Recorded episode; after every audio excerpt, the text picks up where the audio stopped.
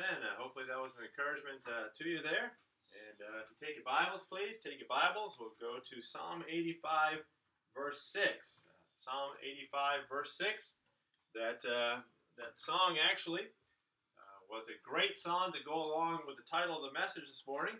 The title of the message is Prioritize Personal Revival. Prioritize Personal Revival you look at your Bibles, uh, Psalm 85 6, what we really have is a prayer here.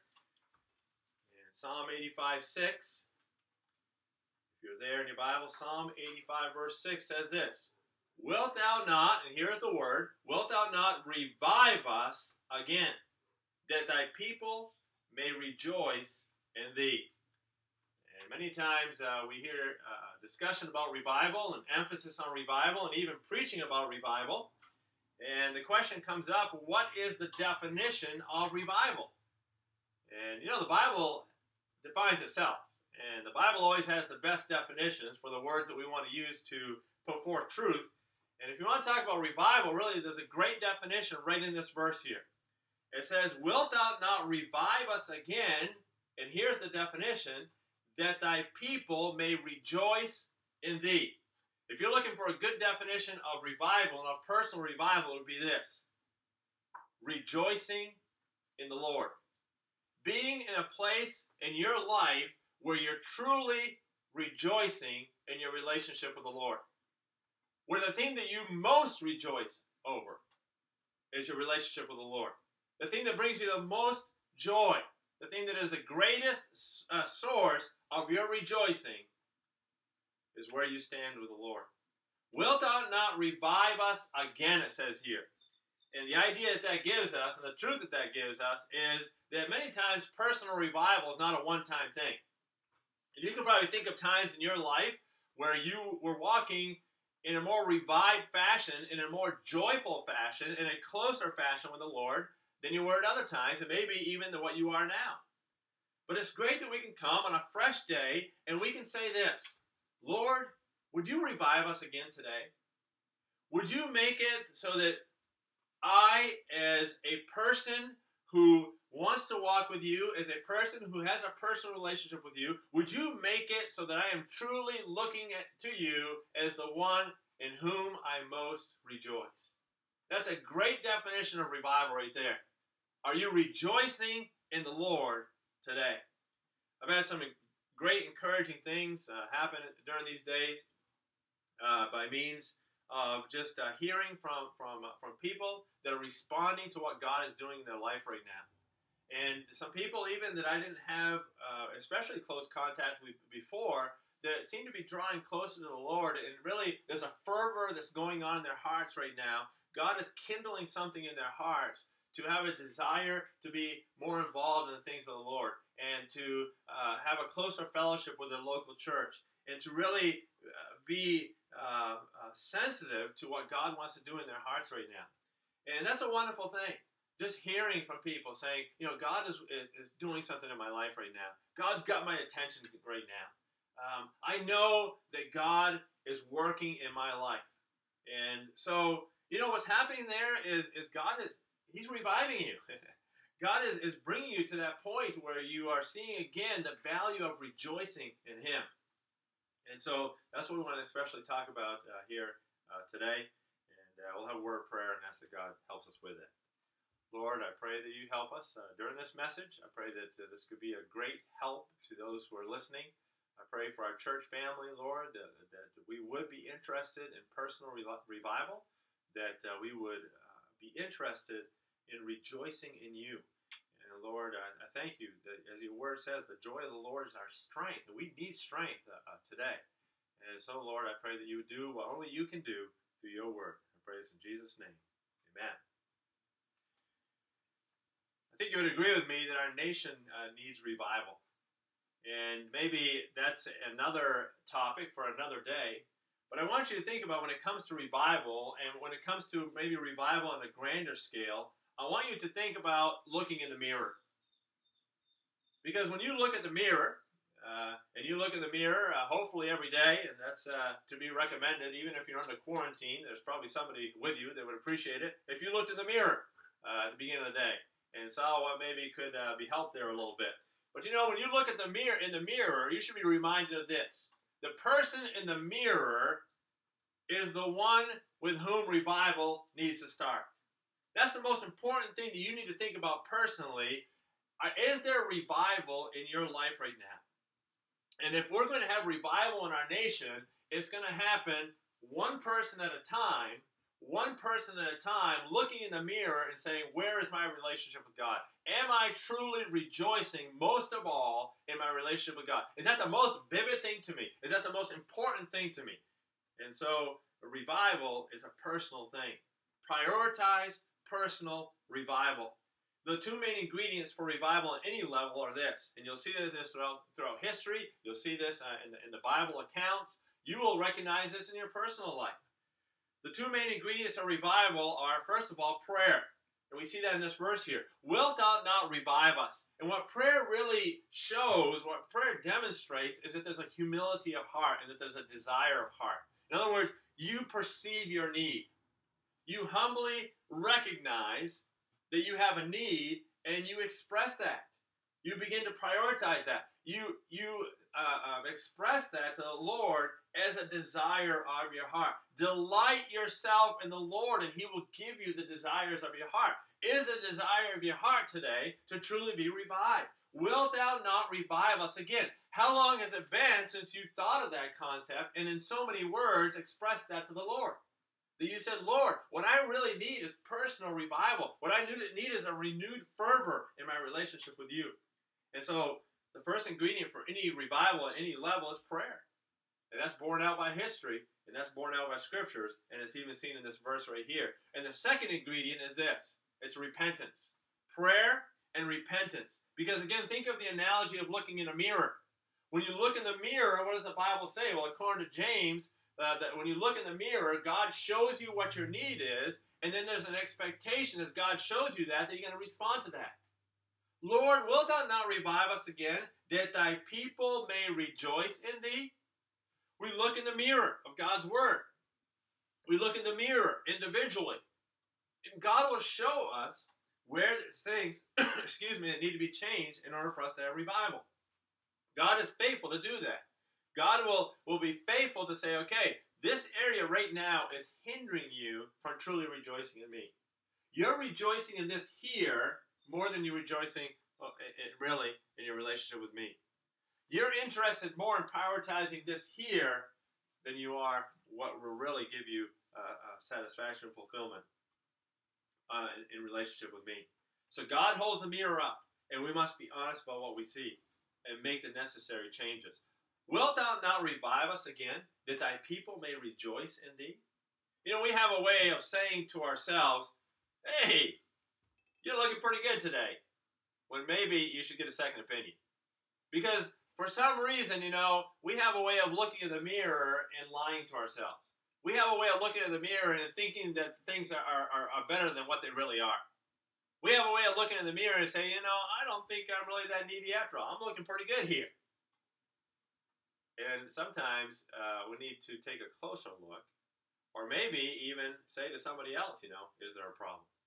Can you see something in me that maybe I'm missing? And uh, but God, uh, God will, will, will continue to lead us in that regard.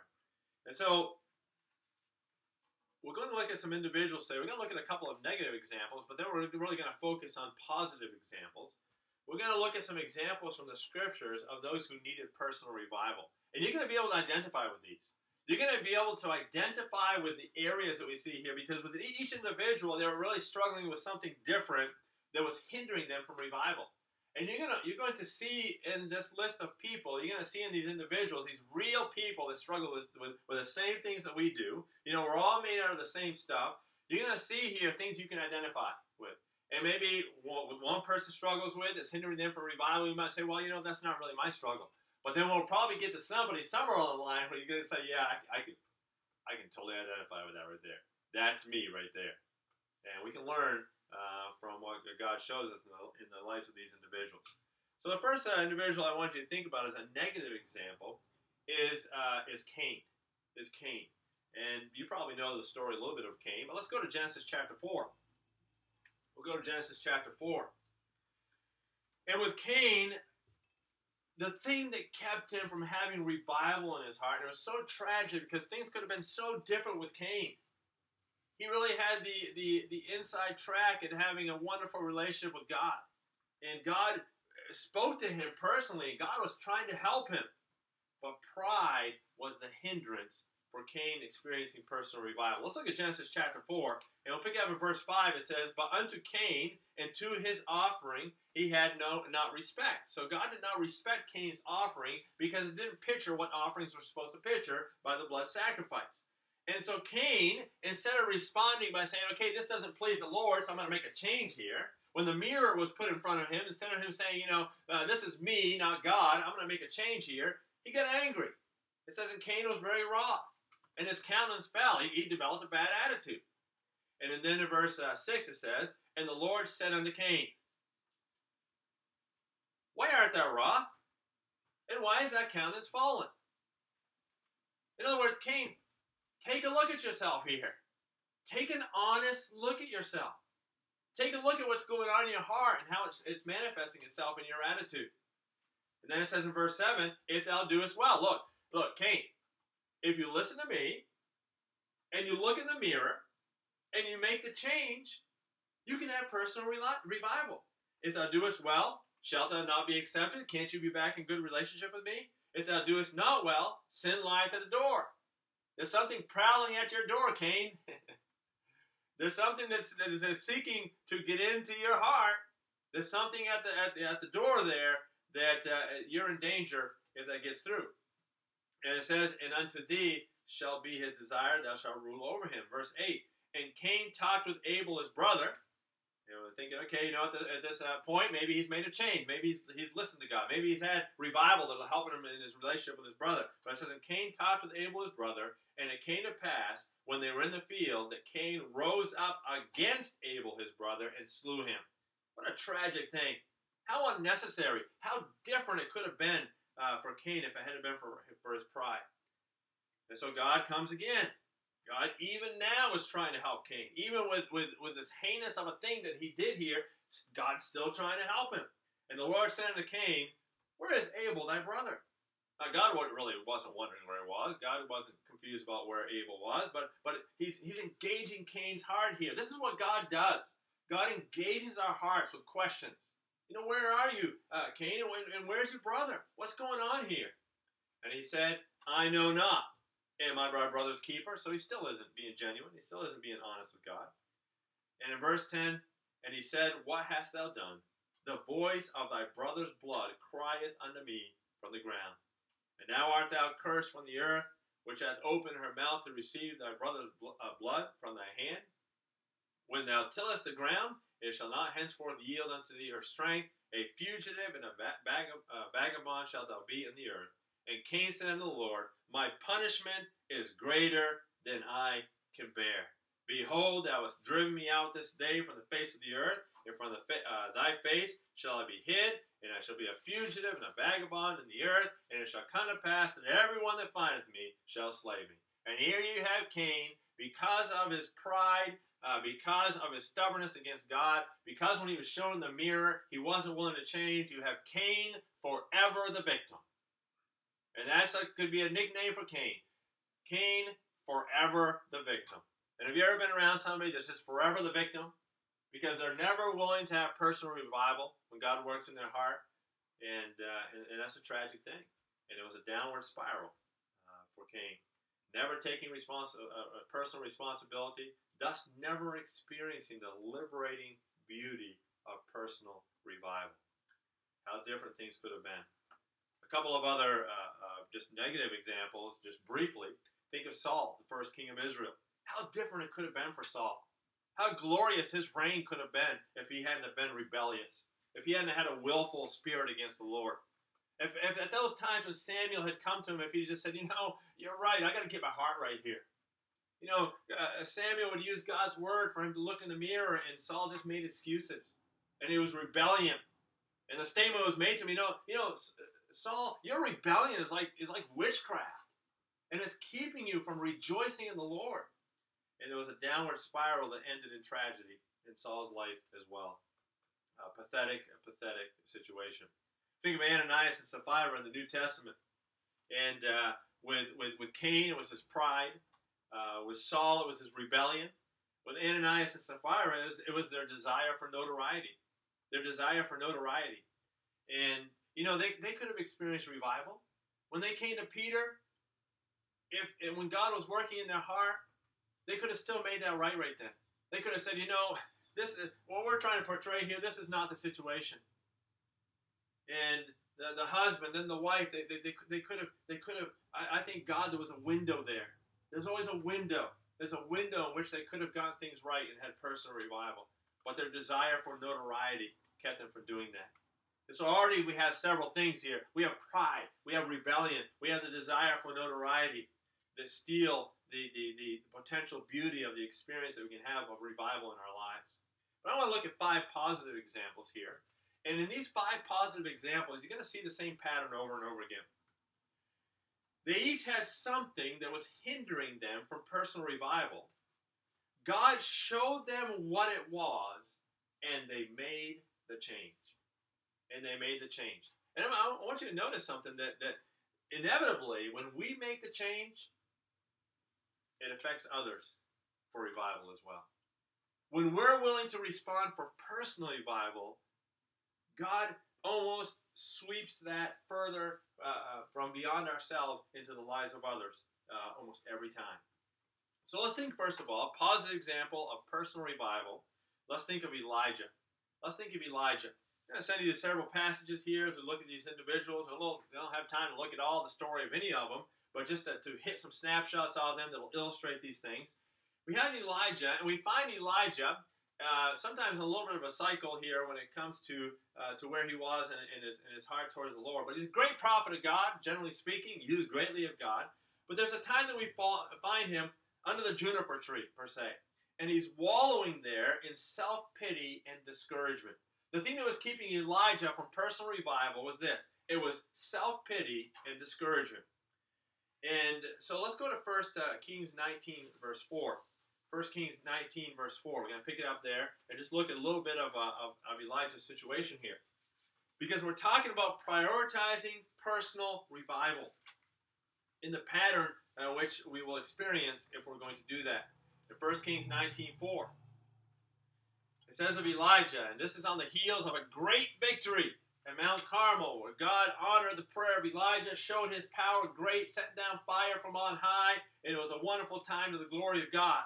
But he got news of the fact that that, uh, that wicked king uh, uh, um, was after him and the queen uh, Jezebel. And uh, so they were after Elijah, and he was on the run. And he got discouraged. And he got down. And it says here in 1 Kings 19.4, But he himself went a day's journey in the wilderness and came and sat under the juniper tree. And he requested for himself that he might die. And said, It is enough now, O Lord. Take away my life not better than my fathers. And as he lay and slept under the juniper tree, behold, the angel of the Lord touched him and said unto him, Arise and eat. So what do you have? You have Elijah in this place of discouragement, and he's wallowing in self pity, and he's saying it's not even worth it anymore. Lord, why don't you just take my life? This isn't. There's no use living anymore. And and the Lord sends an angel just minister to Elijah. Not going to give up on him here. He says, Hey, Elijah, you know, get, get up and eat something here. Get your strength back a little bit.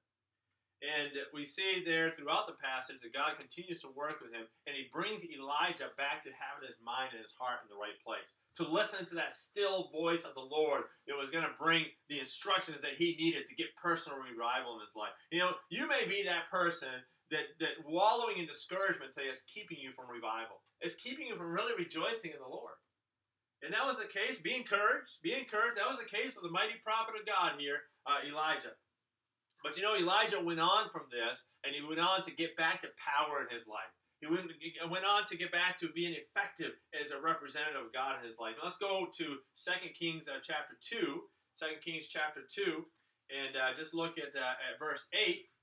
Because what happened is that because Elijah experienced personal revival, and he didn't take his own life and, and he didn't give up at this point and, and, and, and god did bring him to this revival You know, he ended up having a great impact on the next prophet, which he mentioned, which was Elisha.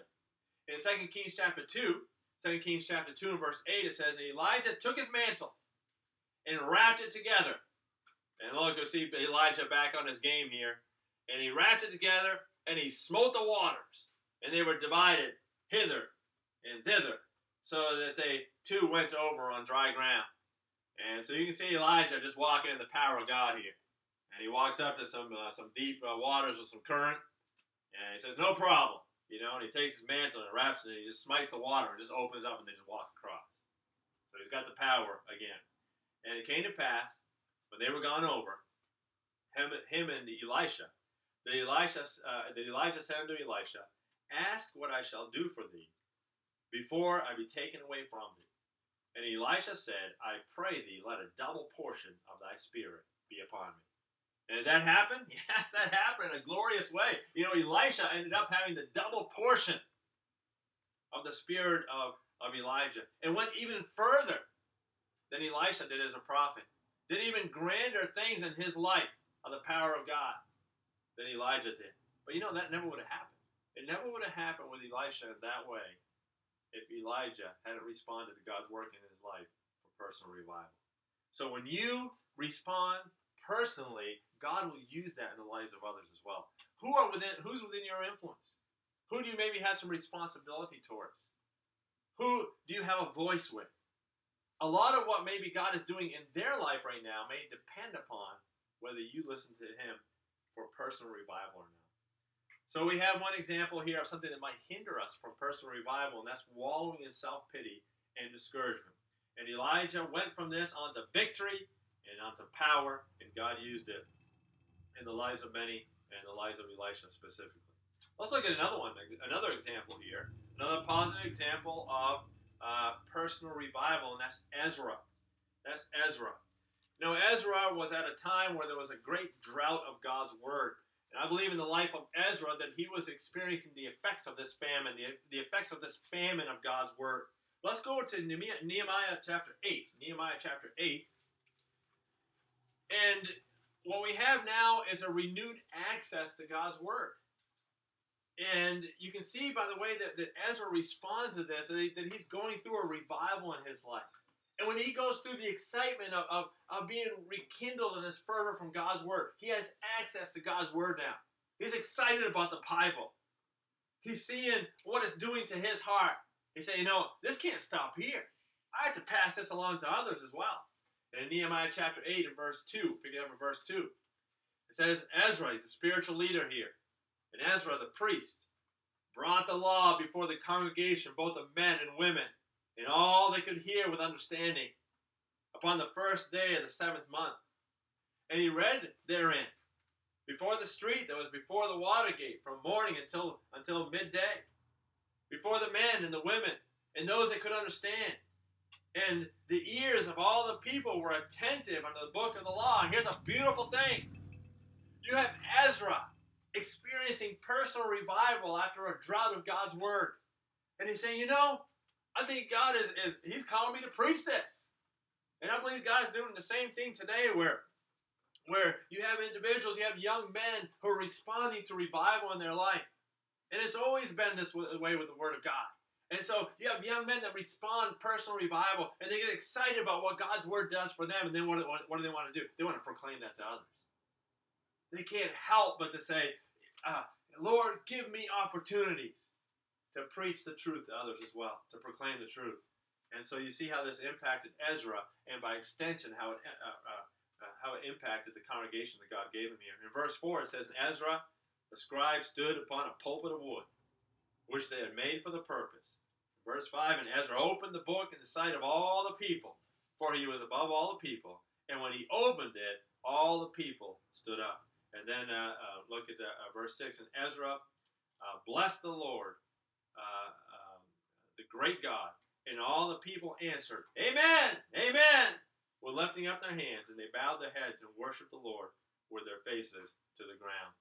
So you had the drought of God's word, and you had now a tremendous appreciation for God's word, and the people he led experienced great revival as well. Now, this is a little side note here. Uh, notice that when people got excited about God's word, what they say? Yeah. And they said amen, right? And you say, well, that's just a, that's just a, a, a wacky, you know, uh, Baptist phenomena. Uh, these crazy Baptists uh, today, they like to say amen. But no, that goes back a long time, you know. When people hear, uh, they get excited about God's word, they say, hey, we, we take that to heart. We agree with that. Hey, preacher, amen. You know, keep, keep giving us the word of God. And it talks about giving the sense thereof in that passage and the application that was given. And the people, there was a sweeping revival. You go on in that passage and study it out, there's a sweeping revival of repentance among the people. And so with Ezra, the drought of God's word was broken. And maybe that's what's keeping you from, from a revival, from personal revival. Maybe there's a drought of God's word in your life. Maybe you've just been pushing God's word to the background. Maybe you have uh, hasn't come alive to you in a long time. Maybe it hasn't been exciting to you in a long time. And you can come back to personal revival by getting excited about God's Word again and being open for uh, God to use you to pass that along to others as well. Third example. Third example of personal revival, uh, as we've looked at uh, Elijah, we've looked at Ezra, is Jonah. Jonah, another prophet, another prophet, Jonah. And uh, maybe one that we wouldn't think of as having quite the prowess that uh, that Elijah uh, did or Elisha, but Jonah. And Jonah was hindered by a lack of burden. He was hindered by a lack of burden for the for the lost, and by a lack of vision for the lost. And uh, let's go to uh, to the book of Jonah, of course, the book of Jonah, and uh, let's go to Jonah chapter one. And so you have Jonah here, and he's in his comfort zone, and, and he's doing his thing and, and, and the Lord comes along and he shows he puts the mirror in front of Jonah. And he puts the mirror in front of Jonah and he shows Jonah that he's not burdened for the lost, for those that have never heard the gospel. And so Jonah in, uh, in, in, in 1, uh, verse 1 says, Now the word of the Lord came unto Jonah. What's, what's the word of God? It's a mirror. It's a mirror. The word of the Lord came unto Jonah, the son of uh, uh, Amittai, saying, Arise, go to Nineveh. So when the word of the Lord came to Jonah, what was the Lord doing? He was putting that mirror in front of Jonah, seeing if Jonah was willing to go to Nineveh. That great city, and cry against it, for their wickedness is come up before me. But Jonah rose up to flee unto Tarshish, which we can see geographically was totally in the opposite direction. Jonah said, No way am I going to Nineveh. I do not have a burden for Nineveh. That's the last people that I want to see uh, come to the truth. And so he he, uh, he, he ran to Tarshish for the presence of the Lord, which is uh, a, a, a, kind of a comical uh, notion there that some could someone could actually run from the presence of the Lord, but he's trying to get away from that mirror. He doesn't want to have any part of what God's asking him to do here. And he went down to Joppa, found a ship going to Tarshish. So he paid the fare thereof, and went down into it to go uh, with them unto Tarshish from the presence of the Lord. Jonah needed revival. The thing that was keeping him from revival was he didn't have a burden for other people that were lost. He had the truth himself, but he didn't really care that much about other people having. But let's go down to Jonah chapter 3, and we know that uh, this was quite a process for uh, Jonah to get to, to, to revival. And you might ask yourself, you know, what is it going to take in my life for God to bring revival to my life? I mean, am I going to have to be swallowed by a, a big fish and, uh, and, and, and die to self there and be regurgitated for a second chance? Is that, is that what God's going to have to put me through? Is there something uh, to the equivalent of that that God is going to have to put me through to get my attention? And so God shows us the mirror. If we're not willing to look in the mirror and make the change, maybe He's going to have to do something more drastic. And thankfully, Jonah finally responded here, and, and he went, and he, he kind of slipped in and out of revival, and he was seemed to be a kind of a complicated sort, like we many are at times. And uh, in Jonah chapter 3, in verse 1, it says, The word of the Lord came unto Jonah the second time, saying, Arise and go unto Nineveh, that great city, and preach unto the preaching that I bid thee. So Jonah arose and went unto Nineveh. And so now, when the mirror comes a second time, you know, Jonah says, Fine, Lord, I'll do that. I will go and I will preach your word to the wicked Ninevites. And uh, he said, and, I, and, and preach unto it the preaching that I bid thee. So Jonah arose and went unto Nineveh according to the word of the Lord. Now, Nineveh was an exceeding great city, a three days journey. It took three days just to walk through that city. And then uh, um, it says in verse 4 And Jonah began to enter into the city a day's journey, and he cried and said, Yet forty days, and Nineveh shall be overthrown. So the people of Nineveh believed God and proclaimed a fast and put on sackcloth from the greatest of them even to the least of them. Now think of this. Because Jonah experienced personal revival, what do you see? You see a, a city to the magnitude that it would take three days just to walk through this city. Three days. Jonah, one day into it, he's thinking, okay, I must be pretty close to the epicenter of this city. I'm going to start preaching right here. And a great, great revival of repentance swept through Nineveh because one man experienced personal revival. Example number four. What might be hindering you from personal revival here this morning? There's different things that hinder different people. It might be wallowing in discouragement and pity. It may be a, a lack of burden uh, for the lost. It may be a drought of God's word in your life. Well, let's look at the example of Peter. Peter, another one who needed personal revival. When you think of Peter, you know, as that, that, that great preacher and, and that great uh, that great man of God who, who was willing to even die for his faith. But Peter, there was a time when he drastically needed personal revival. And it's like, look, don't be discouraged this morning if you need personal revival. You're you're really part of a, quite a list here. And let's look at Peter, and uh, let's go to um, Acts chapter two, and we're going to look at uh, what happens with with uh, with Peter in Acts chapter two. But before what happens here, you're familiar with the fact that, that there was a time when Peter was just downright ashamed of Jesus. He was downright ashamed of being identified with Jesus Christ. You know, when he was around uh, uh, the, those those people there that, that really weren't that keen on Jesus Christ, they weren't they wouldn't be really uh, that excited about the name of Jesus. You know, he he didn't want to be identified with Jesus. He was ashamed of that, and he went to the, the point of denying Jesus uh, several times. And it was a terrible, terrible uh, moment in Peter's life. And maybe in your life, you know, what's keeping you from personal revival is because at some level you're you're ashamed of being a Christian. You're ashamed of the name of Jesus. And it might be around certain people you say, Yeah, I'm a Christian. I'm for Jesus. But are other people, you know, you just want to be low key about that. And if they were to ever bring it up, you would just say, Ah, you know, that's not really a big deal to me. Well, something changed in Peter's life, and we know he wept bitterly, and we know that he came to a place of repentance in that. And let's look at a different Peter because of that. Acts chapter 2, verse 14. Acts chapter 2, verse 14 says, But Peter, standing up with the eleven, lifted up his voice and said unto them, Ye men of Judea, and all ye that dwell at Jerusalem, be this known unto you, and hearken to my words. And so he goes on to preach a great, powerful message here. Now, think about this. You had thousands and thousands of people here now. You had people that were saying, Oh man, you you you disciples, you apostles, you you're just a bunch of drunkards. You don't even make sense what you're saying. The opposition was was thousands of times stronger than what it had been with the little servant girl around a fire. It was thousands of times of the magnitude of that.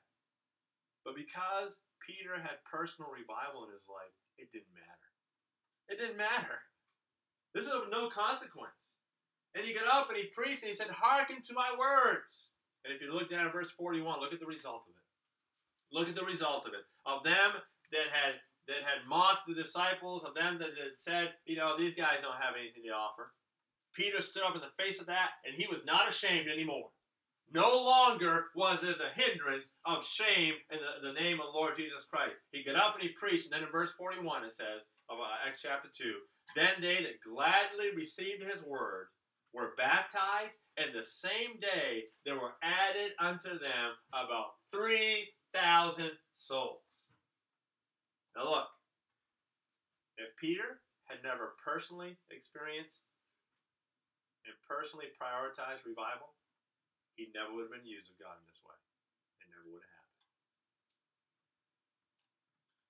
The same Peter that not long before,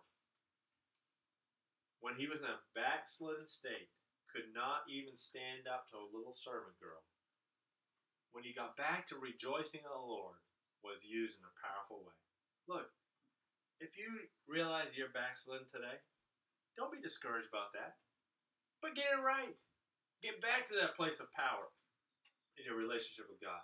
One more example. One more example. And we have uh, different things here that maybe different people struggle with that may keep them from personal revival.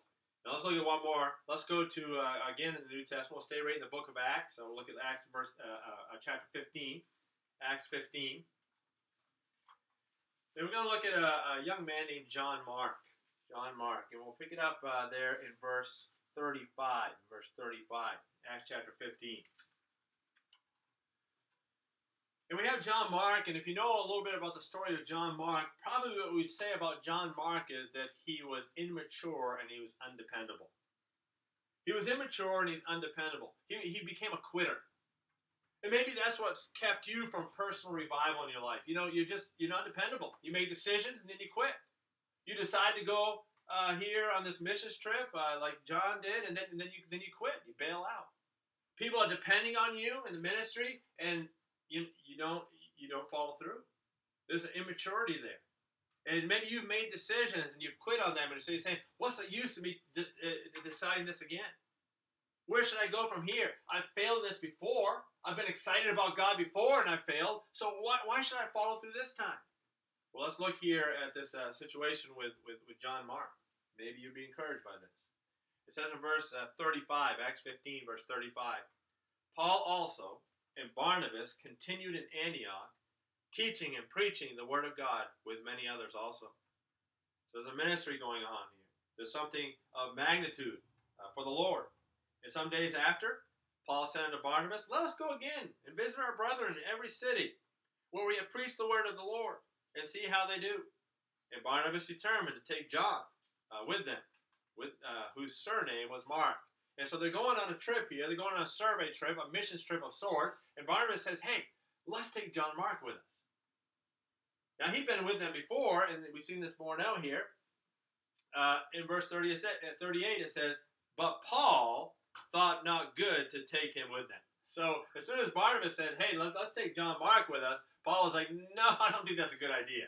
Hey, hey, Barnabas, are you remembering the last time we brought him along? You remember how that panned out? It says, But Paul thought not good to take him with them, who departed from them from Pamphylia, and went not with them to the work. So he says, Hey, don't you remember John Mark last time? We got right in the middle of what we were trying to do there in Pamphylia, and, and, and, and John, and, uh, John Mark just quit. He quit on us. And uh, he left us to, to have to pick up the slack for him.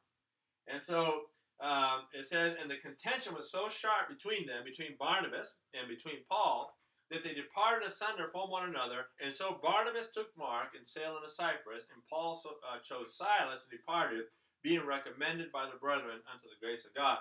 So some people said to Paul, Look, you know, you need a partner for this, and obviously you're not going to be with Barnabas, who's going with John Mark instead. So, hey, we recommend Silas. Because Silas is a young man who's submitted to the Lord right now. He is walking in a revival state, and he'll be he'll be beneficial to you. And so you think, well, that might be the end of the story. But that's not the end of the story because we know somewhere along the line, and this is a wonderful thing, and I think this can apply to so many of us. Somewhere along the line, John Mark, who had quitted before, who hadn't followed through before, who had been immature and undependable before, somehow he experienced revival in his life. And we see the evidence of that in 2 Timothy 4.11. 2 Timothy 4.11. Just a little snapshot here. Just the same guy, Paul, who had said about uh, John Mark, I really don't have any use for him anymore. You know, I, I really don't want him along because he's immature, he's a quitter, and we're just going to have to pick up the slack for him in the end. But here, 2 Timothy 4.11, it says, Only Luke is with me. This is Paul talking. Only Luke is with me. Take Mark, it's the same guy now. Take Mark and bring him with thee, for he is profitable to me for the ministry. This is a later time. This is a time after where Paul had kind of given up on John Mark and seen that it, there was that John Mark was not walking in, in, in revival and commitment to the Lord. This is a time later that he says, you know, Mark now has become profitable in the ministry. He's become dependable. He's matured. And he has had a revival in his life that has made such a big difference. The immature and undependable quitter became a valued teammate and missionary and undoubtedly, as he worked with Paul, he personally impacted many. But think about this he helped Paul, who has helped an immeasurable number since then, millions, millions of people, and continues to do so uh, through the Word of God to this day. The impact of one young man who experienced personal revival in his life. So, as we conclude here this morning, we have seen a variety of things that keep individuals from revival.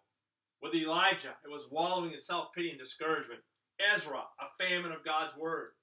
Jonah, a lack of burden and disobedience to God's voice. Peter, fear and a lack of faith, ashamed of Jesus. John Mark, immaturity, quitting. Cain, pride and a victim's mentality. Saul, pride and self will. Ananias and Sapphira, a desire for personal notoriety. We can go on and on throughout the Bible and even uh, throughout history to find examples. For example, like David. David, a man after God's own heart, needed personal revival. Look, be encouraged. be encouraged this morning. If you recognize that you need to start prioritizing personal revival in your life, look at the list that you're in. David, the man after God's own heart. What became a hindrance to him? Lust, immorality, seeking to rejoice in the Lord at a momentary time to instead rejoice in something he had no business rejoicing over. And so maybe maybe it's something like that that's keeping you back today.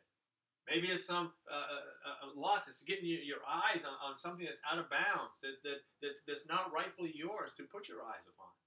Some immorality in your life. And that was a terrible time in David's life, and he had he, he had to come back to a place of repentance. You know, he needed Nathan the prophet to come and say, This is you, David. this is exactly where you are at right here. What are you going to do about it? David looked in that mirror, and this is the reason why, you know, you see David as a man after God's own heart. Is because David looked in that mirror and he saw the sad situation that it was.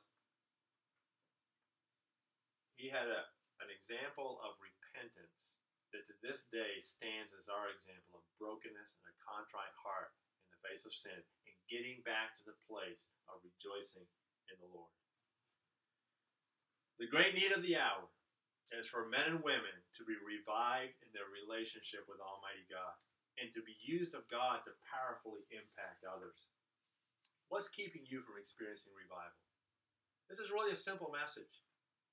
God will show you in the mirror what's going on. Will you agree with Him? Will you repent and move on to victory and openness in your relationship with Him? Will you come to that place where there's nothing between you and Him? Nothing is worth it. Nothing is worth having your attention that's going to keep you from having personal revival in your life. You know, there's probably going to be some hard times ahead for us. Uh, I would say that the ball is rolling now, it's snowballing in such a way that it's probably gonna it's gonna signal some some hard times ahead, some difficult days ahead for us. You know what the need is gonna be above all? The need is gonna be for strong, revived Christians to be walking in a genuine, powerful relationship with the God of the universe, and so to be used by Him to impact the lives of others during these days. Are you willing to be that person? Are you willing today to take whatever God has shown you in this message? He has put the mirror in front of you. Are you willing to say, Lord, Lord, will you revive us again? Will you revive us again? Would you revive me again? And would you make me a person that's rejoicing in you? Let's pray together. Lord, I thank you for the way you work in our hearts. And Lord, I thank you for your word that is so clear. Lord, I thank you for this pattern, this recourse that you've given us. Lord, you tell us if we confess, if we agree with you, you are faithful and just, Lord, to forgive us and to restore us and to put us back in that place of usefulness. And I have no doubt that we can all identify with this, Lord, the need to prioritize personal revival. So I pray for each person where they are here this morning. Lord, would you just personally work in their hearts? Would you personally guide them to this place of, of wonder and beauty and liberty? That place of personally responding to you your heart towards us, Lord, is so wonderful. It's a heart of love, it's a heart of compassion, it's a heart of grace, it's a heart of mercy. But Lord, there's there's a responsibility that we have to respond to it. We know there's no greater place in this universe than the place of walking in closeness with you. Nothing between me and the Savior. Lord, whatever it is that's hindering us today, may we do whatever needs to be done. May we take whatever action is needed. May we there be a finality to it as we say, I'm no longer letting this obstacle stand between me and my God. And I pray this in Jesus'